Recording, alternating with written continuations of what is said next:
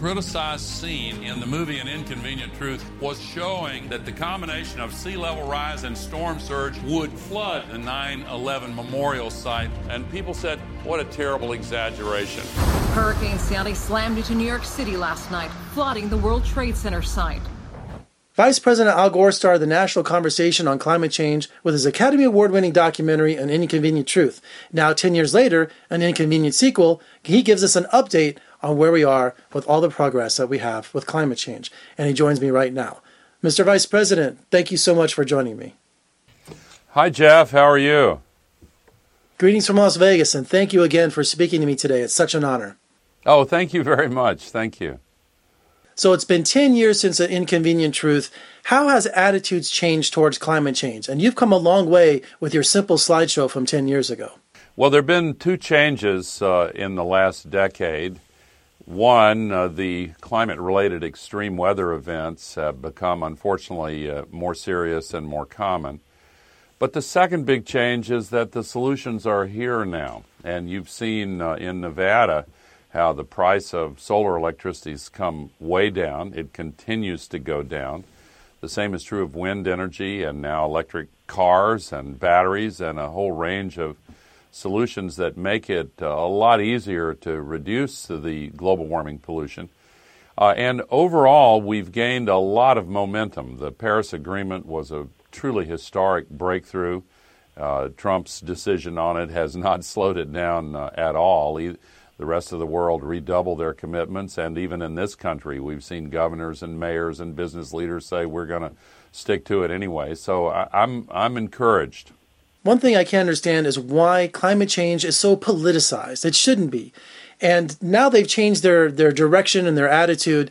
It's no longer they deny climate change, but it's not a man-made event. It's happening naturally. Yeah, well, there's an old saying in my home state of Tennessee, if you see a turtle on top of a fence post, you can be pretty sure it didn't get there by itself.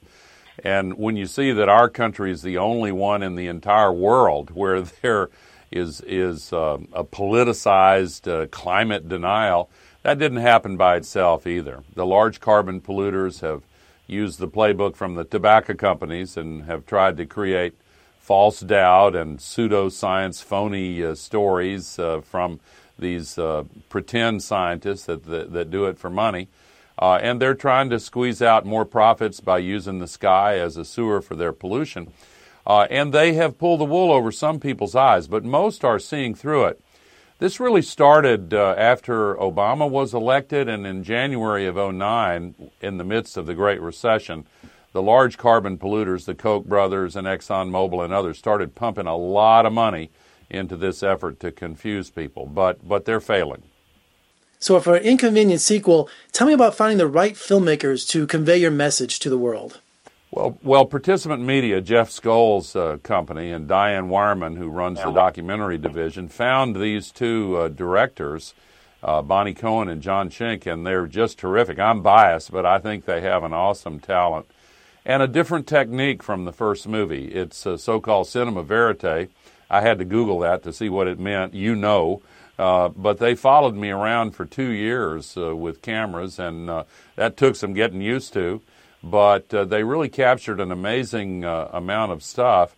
They probably left 1,000 times as much film on the cutting room floor as got into the movie, but they really did an outstanding job.